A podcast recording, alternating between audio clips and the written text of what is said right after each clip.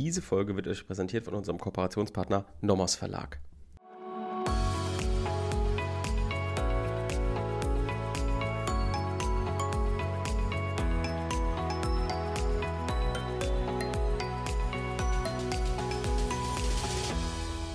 Willkommen zu einer neuen Folge Kurzerklärt.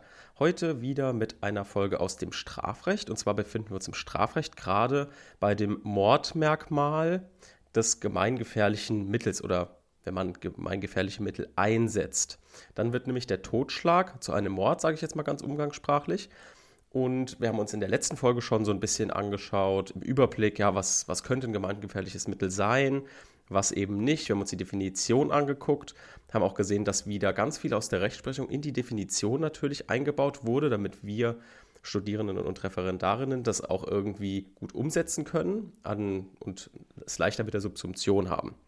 Wir haben zum Beispiel gesagt, dass Maschinenwaffe, also der Einsatz von Maschinenwaffen, Sprengstoffen, Brandstoffe, Giftgase etc. auf jeden Fall immer eigentlich gemeingefährliche Mittel sind. Und wir haben gesagt, ja, bei manchen Sachen ist es eindeutig kein gemeingefährliches Mittel, wie eine schlichte Mehrfachtötung, ein Schuss in eine Menschenmenge. Und äh, ja, dann hatten wir noch einen Fall, wo wir gesagt haben, ja, da müssen wir auf jeden Fall gut argumentieren, da müssen wir den Sachverhalt auswerten. Und da liegen halt die Punkte da versteckt, indem man eben schön sauber definiert und dann den gesamten Sachverhalt auswertet in der Subsumption. Das kann gerne mal, mal schön eine ganze Seite nur Auswertung in der Subsumption sein, auch gerne vielleicht sogar anderthalb bis zwei Seiten. Einfach hier immer schön argumentieren, Pro und Contra abwägen. Und das waren die Fälle bei einem Steinwurf von der Autobahnbrücke. Denn hier kommt es eben darauf an, ja, was wurde denn jetzt hier konkret in der Tatsituation gefährdet? Ne? Also wenn die Autobahn nachts nicht befahren ist, und jemand einen Stein runterwirft, ist das anders zu behandeln, als wenn die Autobahn voll befahren ist und möglicherweise noch ein vollbesetzter Zug, ein Schwertransporter oder ein Tanklaster oder ähnliches vorbeifährt und der Täter dann eben den Stein auf den vollbesetzten Bus wirft. Das ist natürlich dann anders zu behandeln, das ist klar. Und das alles haben wir anhand einer Definition uns ähm, hergeleitet. Und zwar lautet die Definition bei gemeingefährlichen Mitteln mit gemeingefährlichen Mitteln tötet, wer ein Mittel zur Tötung einsetzt, das in der konkreten Tatsituation typischerweise eine Mehrzahl von Menschen an Leib oder Leben gefährden kann, weil der Täter die Ausdehnung der Gefahr nicht in seiner Gewalt hat. Ne, also haben wir gesagt, es ist nicht alleine auf eine abstrakte Gefährlichkeit des Tatmittels abzustellen, sondern eben müssen wir noch im Einzelfall gucken, ist das Tatmittel geeignet und hat es eine Wirkung in der konkreten Tatsituation, die so gefährlich ist, dass eben mehrere Menschen, wir haben gesagt, so ab drei Personen an Leib und Leben gefährdet werden. Ne? Und dann haben wir gesagt, heute schließen wir das gemeingefährliche Mittel ab mit einer Folge zu den sogenannten Raserfällen. Also wir werden uns heute diesen Klassiker angucken, den wahrscheinlich jeder mitbekommen hat, auf dem Kurfürstendamm 2016. Es ist zu einem Verkehrsunfall gekommen und dabei ist Verkehrsunfall noch sage ich mal, eher verharmlosend, denn ähm, das Gericht spricht sogar von einem Art des Terroranschlags. Ne? Also es wurde das Wort auch Terror benutzt, auch in den Zeitungsartikeln danach, auf LTO, auf der FAZ und wo auch immer. Und diesen Fall schauen wir uns heute an. Dafür müssen wir erstmal grob ungefähr die Historie einordnen. Also der Unfall ist passiert 2016. Da sind eben zwei Fahrer, haben sich ein illegales Autorennen geliefert, sind über, glaube ich, ungefähr zwölf rote Ampeln gerast und dann kam es zu einer Kollision mit einem Jeep, der von rechts in die Kreuzung eingefahren ist. Und hier ist eben einer der beiden Autofahrer, der H, der auch im Urteil als H-Punkt bezeichnet ist, der ist eben in diesen Jeep gefahren und hat den circa 70 Meter weit geschleudert, sodass dann auch der Fahrer an den Verletzungen gestorben ist. So, der andere ist eben nicht kollidiert, ist aber auch aufgrund Ausweichmanövern ist der geschleudert und auch in diese, ähm, da war so, sind so Hochbeete gewesen an der Seite, ist er da reingefahren. Genau wie dann auch das Auto, das mit dem Jeep kollidiert ist, ist dann auch in diese Hochbeete gefahren. Die zwei Fahrer wurden, ich glaube, nur leicht verletzt und der Jeep-Fahrer wurde getötet. So, dann hat das Landgericht Berlin 2017 ähm, dann angeklagt wegen Mordes und hat die dann auch so verurteilt. Also hat sie wegen gemeinschaftlichen Mordes verurteilt. Hier gibt es eigentlich drei große Baustellen, die dann auch in der Revision ähm, bemängelt wurden ne, vom Gericht. Und zwar ist es einmal das Thema Mittäterschaft. Also inwiefern haben die jetzt gemeinschaftlich gehandelt? Das Thema soll uns heute nicht interessieren. Da können wir uns nochmal auf unsere Folge der Mittäterschaft beziehen. Hört einfach da nochmal rein, um die Voraussetzungen der Mittäterschaft euch nochmal vor Augen zu rufen. Wir schauen uns heute an, insbesondere, ob ein Auto mit so hoher Geschwindigkeit ein gemeingefährliches Mittel im Sinne von 211 sein kann. Und dann werfen wir noch einen kleinen Blick auf die Vorsatzproblematik. Das hatten wir ja in der letzten Folge angesprochen. Da haben wir nämlich in der Vorsatzfolge auf diese Folge jetzt verwiesen und gesagt, das machen wir später, diesen Raserfall. Denn das ist ein bisschen komplizierter gewesen. Deswegen werden wir es jetzt uns im Überblick anschauen. Das Landgericht Berlin hat nämlich bezüglich des Vorsatzes grundsätzlich gesagt, ja, dieses, Kille, dieses ähm, Rennen ging etwa zwei Kilometer und hat dann eben in der Urteilsbegründung gesagt, ja, spätestens im Einfahren in den Kreuzungsbereich hat der Täter, der dann kollidiert ist, den Tod des Jeepfahrers unmittelbar in Kauf genommen. Sagt aber andererseits gleichzeitig, dass eben beim Einfahren in die Kreuzung er das Auto überhaupt nicht mehr unter Kontrolle hatte. Und hier hat eben das Gericht so ein bisschen bemängelt, ja, das würde sich doch widersprechen.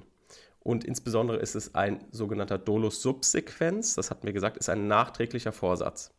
Also, die bemängeln, dass man, dass der Täter, als er diesen Vorsatz gefasst hatte, gar, gar keine Handlung mehr vorgenommen hat, die ursächlich, ursächlich für den Tod waren, denn er hat die Handlung schon vorher vorgenommen, und zwar dieses schnelle Einfahren in den Kreuzungsbereich.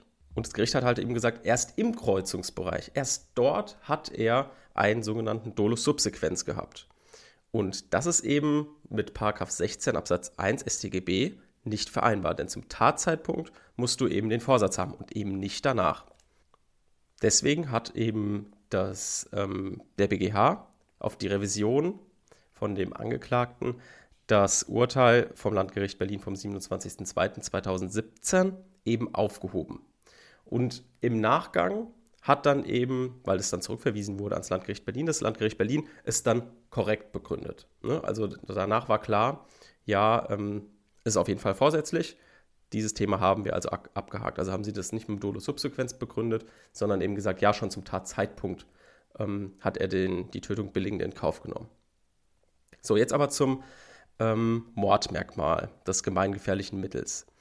Ähm, das hat der BGH im ersten, in der ersten Revision auch bemängelt, hat gesagt, ja, schaut euch das mal im Zuge, da wir es eh zurückverweisen, schaut euch das nochmal ein bisschen genauer an. Und zwar aus folgendem Grund.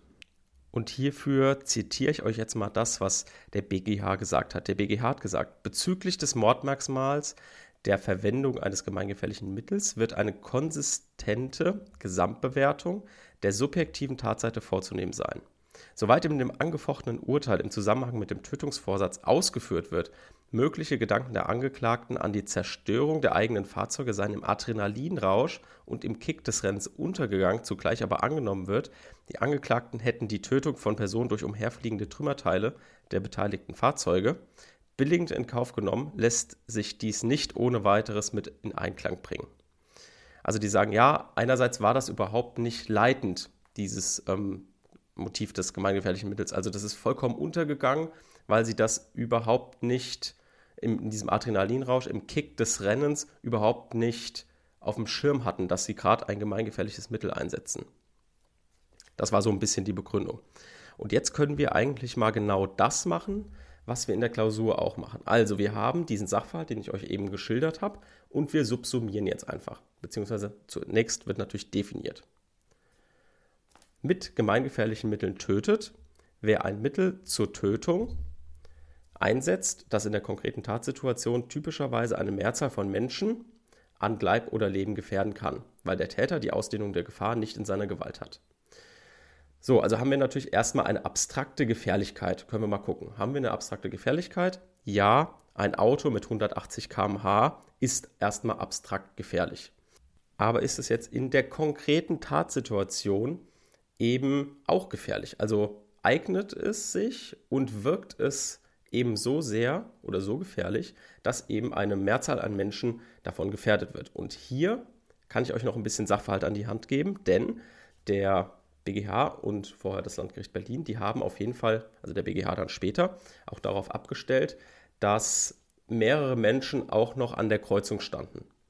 Und zwar stand, glaube ich, ein Pärchen noch an der Bushaltestelle und die sind gerade so zurückgetreten und Trümmerteile sind am Kopf vorbeigeflogen. Also war es dem Zufall überlassen, ob die eben auch noch wahrscheinlich getötet würden, weil eben so ein Trümmerteil, was mit, keine Ahnung, 180, 200 km/h durch die Gegend fliegt und dich am Kopf trifft, eben dazu führen kann, dass du an Leib und Leben gefährdet wirst.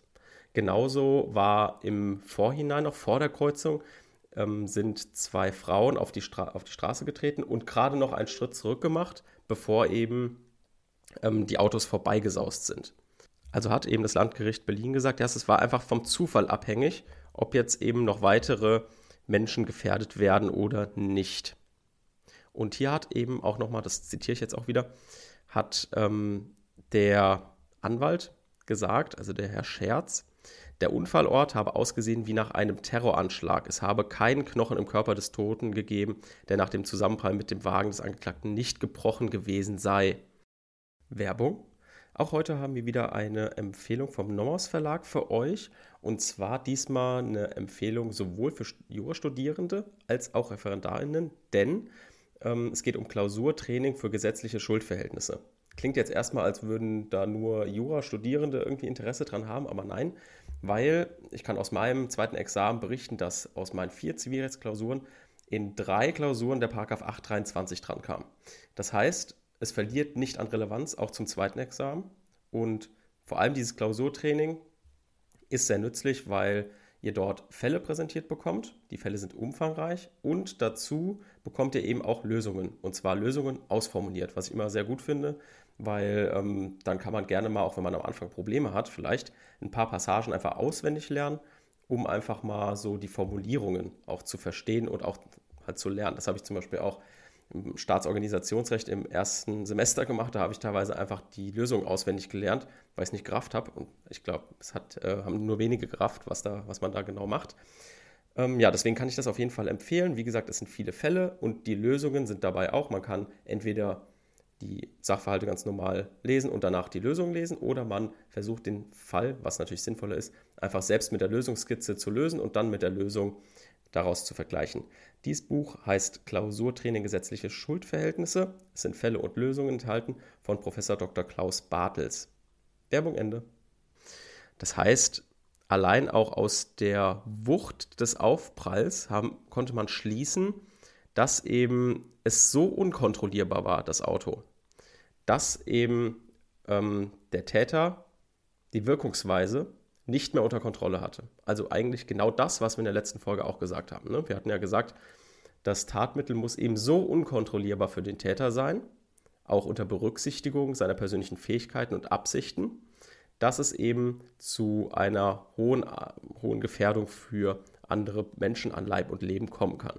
Und das kann man ja hier sowohl bejahen, natürlich kann man auch irgendwie verargumentieren, ja, in dem Fall jetzt eben nicht. Aber die besseren Argumente sprechen auf jeden Fall dafür, hier ähm, das Mordmerkmal anzunehmen.